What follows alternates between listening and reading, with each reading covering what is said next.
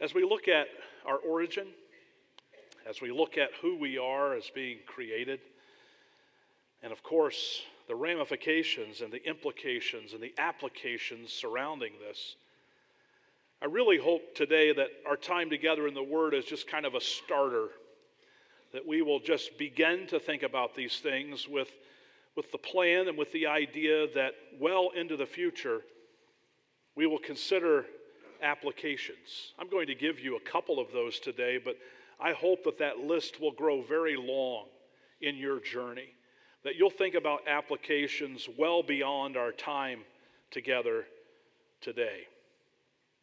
There's a humorous story that may get us started well this morning about origins and where we came from and who we are. The story is told about a little girl and a mother who were having a conversation. The, the daughter asks her mother how the human race got started.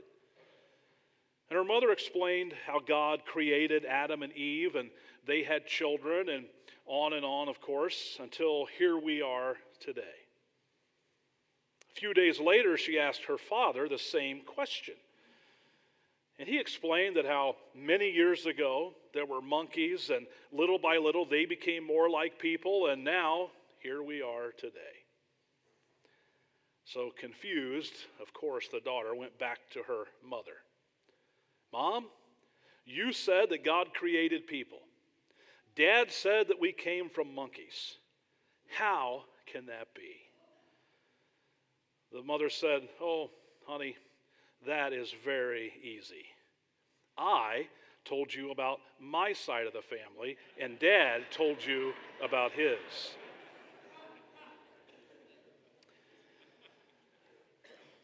As funny as that is, there are people, many people alive today, who are confused about who we are and where we came from. And the answer to those simple yet profound questions really dictate and determine a lot about the way a person thinks, about the decisions that they make, the way that they live. These are critical things to know and to apply to our lives. The biblical teaching of divine creation comes with some very important implications, and we draw some profound conclusions from these implications. And I just kind of want to highlight some of those things for you today and then get into our teaching time in Genesis chapters 1 and 2. But as we look at the biblical record, we, we go back to the beginning of Genesis and we see that in the beginning it says that God created the heavens and the earth, and it attributes the origin of everything that we know to God. It begins with the narrative about special creation, where God forms some things out of the dust of the ground, including humanity. And then he speaks other things into existence. That special act of creation, creating these things literally out of nothing, the scriptures teach us. It didn't exist before God made it. And it certainly didn't come into being accidentally or on its own volition. There was divine creation. What does this mean to us, and why is it so critical that we study it together today? Well, it's important because as a result, humanity owes its worship to their Creator God. Everyone owes that worship. Some will realize this, and some will exercise their responsibility of faith in the finished crosswork of Jesus that we, that we uh, symbolize and that we remembered this morning in our partaking of the, the bread and the juice. And some will come into relationship with their Creator God through Jesus by trusting in His sacrifice on the cross to pay the price of their sin. And they will get it, at least for a moment they will see the need for worshiping their Creator God, not just when they gather with the church, but through their whole life to see their life as one decision and thought and, and action and word after another that pays tribute to their Creator by glorifying Him. Those who don't get that never really accomplish this, do they? The sad thing is, is when God's people forget that this is the way it's supposed to be. We take ownership back we decide that we're going to elevate something or someone else to God's place in our life because we believe that that's where we're going to find the satisfaction and the fulfillment that we are craving. And so, in that sense, then, we have erected an idol. But when you remember where you came from and who you are from God's perspective, idolatry makes no sense at all. Doesn't make any sense to worship or pay tribute to someone else. Why would we do that? How could we ever get to the point where that was an acceptable thought process and way to live? Makes no sense at all for the believer, does it? Not only do we owe our worship to our God because He is our Creator and has provided for us a Savior, we're accountable to Him too, aren't we? And I think this is the thing with which so many struggle today and what keeps people from buying in to the creation narrative in Genesis chapter 1 and following. Because if people consent to the teaching of Scripture as found in Genesis about origins, then they are consenting that there is a higher power, a higher being that they are under, to whom they are accountable and I think that wrestling with that and being incapable of buying into that and believing that is what fuels the fire of the false belief system based on humanism and evolution. Because it gives man a way out. You don't have to submit to God. In fact, you don't even have to admit there is a God if you don't believe in a creator God. You don't have to submit to that God. You don't have to be accountable to that God. But if we buy into this and we believe what the Bible teaches about who we are, where we came from, by implication, we are saying there's someone to whom we are accountable, someone much wiser, someone who is really in control. It's an admission that we are not. The other thing is this that as we believe this and apply this, we are also consenting that humanity is not God. There is something higher above us, namely God, the creator of the universe. We are not God and we do not become God.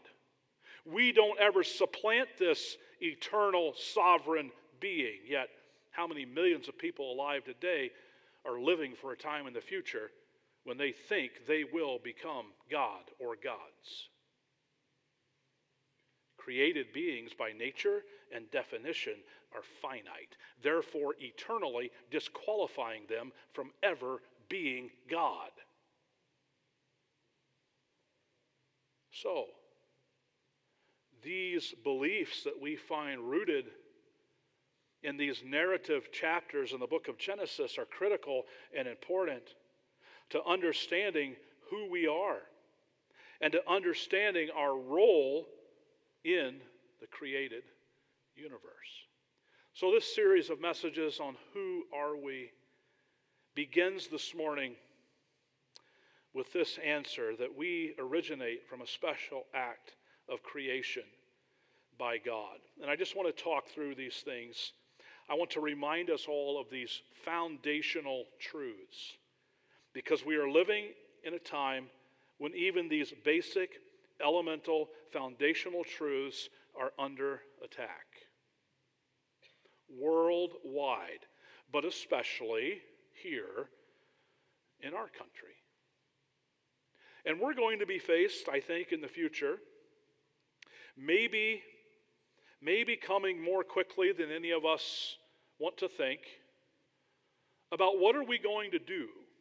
What are we going to do with what we believe about the way God made us? What are we going to do with that? will we anchor to the clear teaching of Scripture as we've understood it for our entire existence and journey with Jesus? Or will culture pressure us into changing or morphing or tweaking our position so that we are more palatable, more acceptable, and more popular in the culture and to the culture? Or maybe it's really going to get to the point that we have to do that in order to avoid forms of intense persecution. Would you forfeit your, your belief on origins? As far as who made you and how God made you and what that means to escape persecution? Would you, would you forfeit that and then have to accept everything that comes as a result? Is that, is that acceptable to you? If it is, you will find yourself having to buy into a lot of other things that are becoming more and more popular in our culture today that are gross violations of biblical teaching and that are strong evidences of the worst kind of depravity possible, according to Romans chapter 1, which seems to be a descent into the bottom of the pit. You read and study that and see where you come and where you stand in regard to that. So I just want to point out to you some things this morning, and I want to walk us through the study that God's special act of creating humanity does some things or teaches us some things. And the first thing that, that I want us to see this morning is that this special act of, uh, of creation by our Creator involves a specific design that clearly communicates God's purpose. God, as He gave us this narrative, was, was, was communicating something to us about the purpose that we have in Him and for Him. What is the purpose? Don't you like knowing that? Don't you like knowing purpose and having purpose in life? And, and let me just say something to you that the very best place that you can find that purpose is in God's self revelation. Don't buy into what someone else is saying or what other people are saying in your life or what you are thinking concerning culture to find your purpose. God gives us purpose in Him and through Him just by the way that He has created us. And we see that being clearly communicated in Scripture. I want to draw your attention back to the first chapter of Genesis to, to look at this. We go to chapter 1. From the very way that we were made, God assigns to us some purpose. It says very clearly in verse 27 so God created man in his own image. In the image of God, he created him. Male and female, he created them. So part of my purpose for existing is found in who I am, and this involves gender assignment. God made me who I am with my gender. That gets assigned to me. What's happening today? Well, people don't want to accept that, do they? They want to change their gender and, and then they want to live life as if they were that other gender. That causes a lot of a lot of consternation. It causes a lot of unrest. It causes a lot of, of other things in our culture. We're, we're seeing it especially in the debate of college athletics, aren't we? Where people want to change their genders and then they want to compete accordingly. And it's causing a lot of disturbance. The fact is, we don't get to choose our gender, it's assigned to us. It's assigned to us. And I want to remind you of something. I want you to go to verse 31 in Genesis chapter 1. You may be here today and you might be struggling with this. I, I don't know. Maybe, maybe you're here today and you're saying, you know, I have these feelings. I, I feel this way. I, I'm not content in the body that God has given me, and so I want to change things. Maybe that's a, a debate that's going on in your mind. It very well could be. You're loved in this place as you work through that challenge and that struggle. you, you will have everything you need spiritually here as you go through that struggle. But what we want to communicate to you today and ongoing is what God says about your struggle. And I hope that as we are seated here today and looking into the Word of God, that we will all buy in to what God has to say. It's not me talking. I don't hate you if you're having this challenge and wrestling with this in your mind because of feelings that you have, because of emotions that you have, or maybe things that you've been told by others. I, I don't hate you for that. I, I love you, and, and God loves you too. And I just want to invite you into this discussion and, and reveal and to show you clearly from Scripture what God has to say. And what does God say about the gender that He assigned to you? What does He say? Would you go to the end of chapter 1 to verse 31? What, what does God say here? God saw all. That's, that's a pretty comprehensive term, isn't it? Would you agree? God saw all that he had made. And what did he see all that he had made as being? Say it with me, church. Two words. Very good. And then the evening, and then the morning, and that was the sixth day, the final day of special creation. So God made man in his image, verse 26.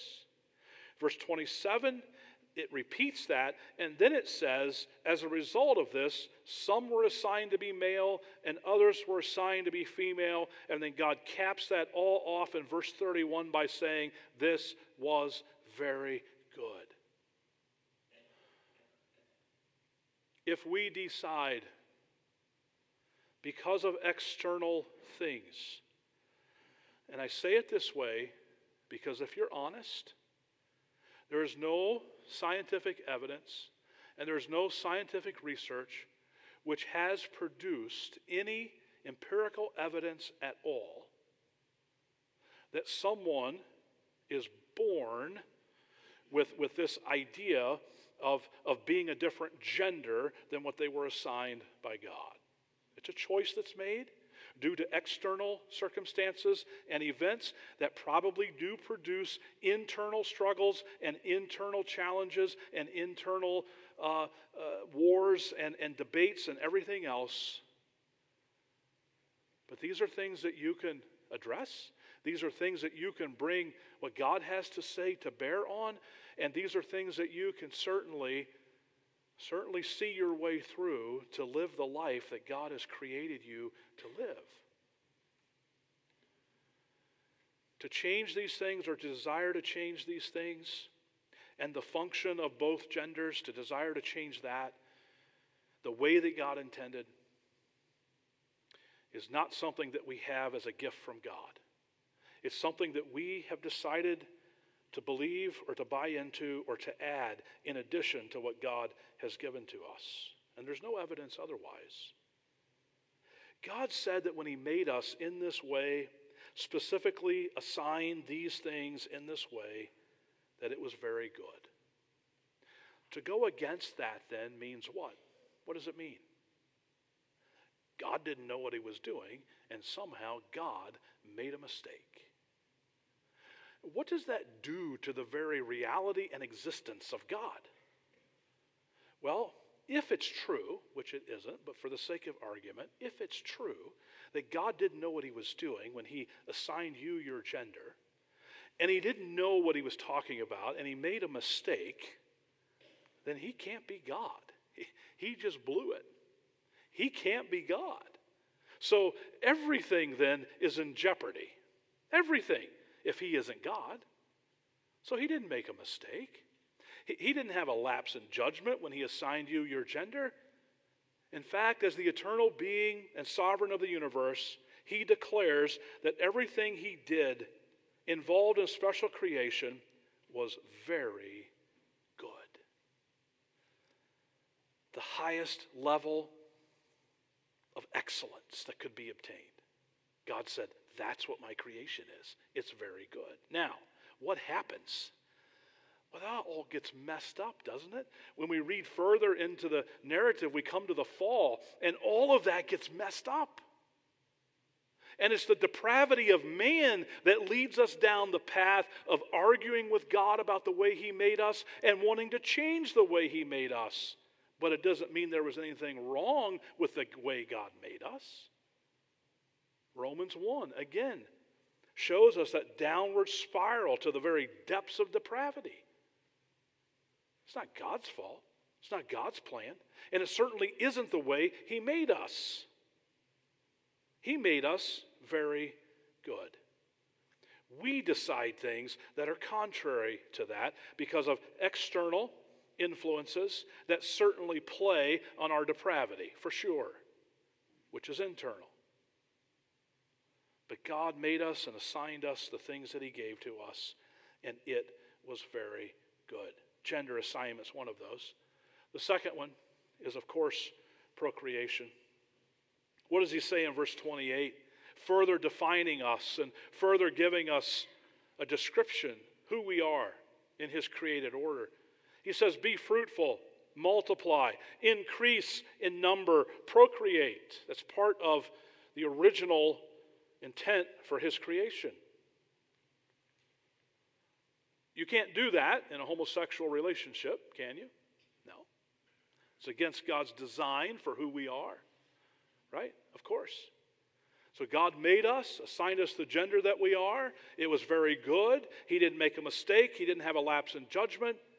And remaining in that and embracing that for His glory is the way that we can fulfill, and the only way that we can fulfill His command to us of being fruitful and multiply in the way that He intended procreation. And along with this identity is a third thing that he reveals to us. And that is, of course, this idea of roles. He made us with certain roles. Genesis chapter 2 and verse 18. The Lord God said, It is not good for the man to be alone. I will make a helper as his complement, his completer, his helpmeet, if you will. And so, man and woman, as God made them, have their, their roles in marriage, in coming together. They have their roles in the family. They have their roles in the church as well. And God has given us the beginning of that here as He records for us the creation narrative. So, who are we? Well, we are beings who've been specially created by God, given our genders, given the charge to multiply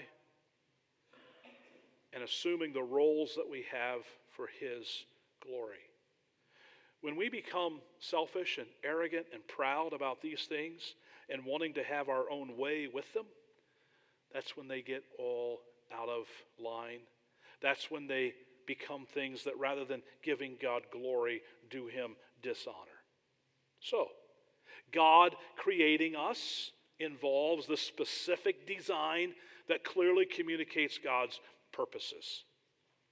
Next of all, God creating us this way also distinguishes humanity from the rest of all that was created. Genesis chapter 2 and verse 7 tells us here is the process of the creation of humanity. It doesn't say these exact things about anything else in God's creation. There is a distinction. Then the Lord God formed the man out of the dust from the ground and breathed the breath of life into his nostrils, and the man became a living being or a living soul. So, what do we learn from this?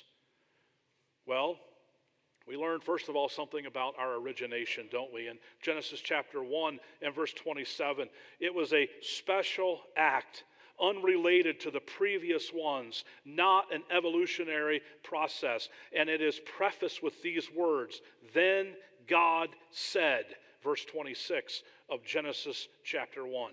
Then God said, after all other things had been formed and created, there was, there was a definite remark of distinction and transition to something different.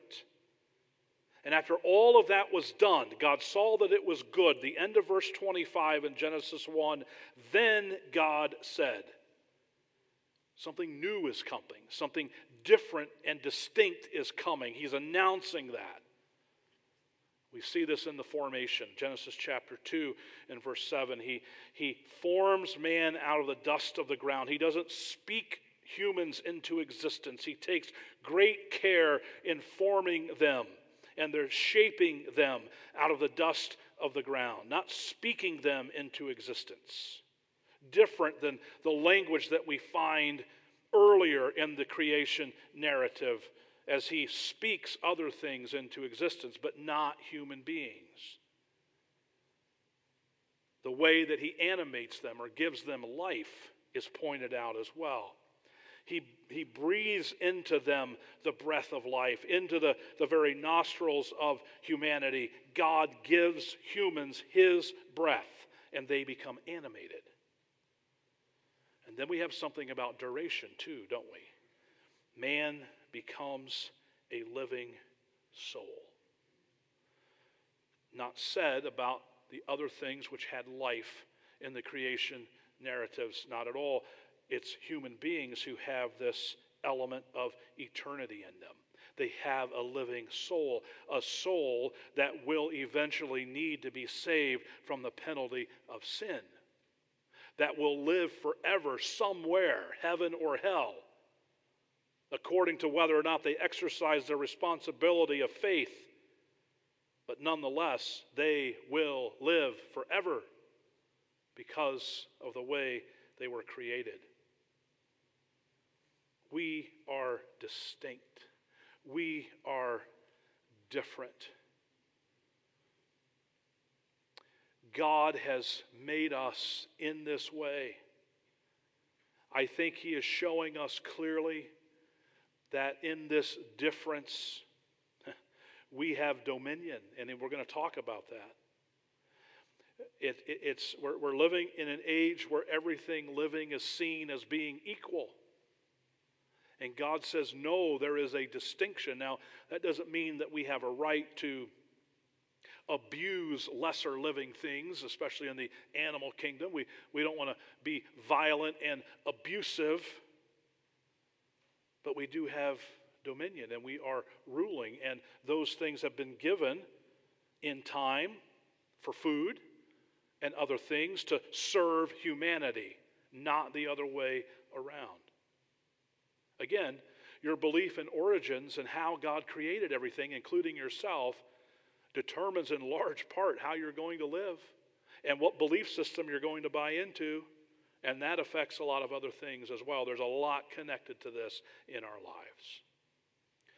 The final thing I want to point out to you this morning is that this special act of creating humanity also establishes humanity in their place of prominence and dominion over all that was created. When God makes the statement in verse 26, then God said, Let us make man in our image. And then verse 27 affirms that reality. So God created man in his own image. He is establishing dominion, he's establishing humanity as his co regents. You'll see that term if you read about this in theology. We, as human beings, are his co regents. We are not on the same level and plane as the animal kingdom or anything else in it. We are over that by very position of how we were created and the responsibilities we were given when we were created. So it's okay then to do what? Well, the first responsibility that comes with this is ruling. In verse 28, he says very carefully to them rule over, subdue the earth, the scripture says in verse 28. The, the original instructions that God gave to his created human beings. It speaks of ruling, it speaks of dominion. You are in charge of this. It is your stewardship that I'm giving to you. And in every choice that we make, we are to glorify God in how we rule and have dominion. As much as I believe that there's a distinction and that we're not the same as animals or anything else that God created, we're different and we have dominion.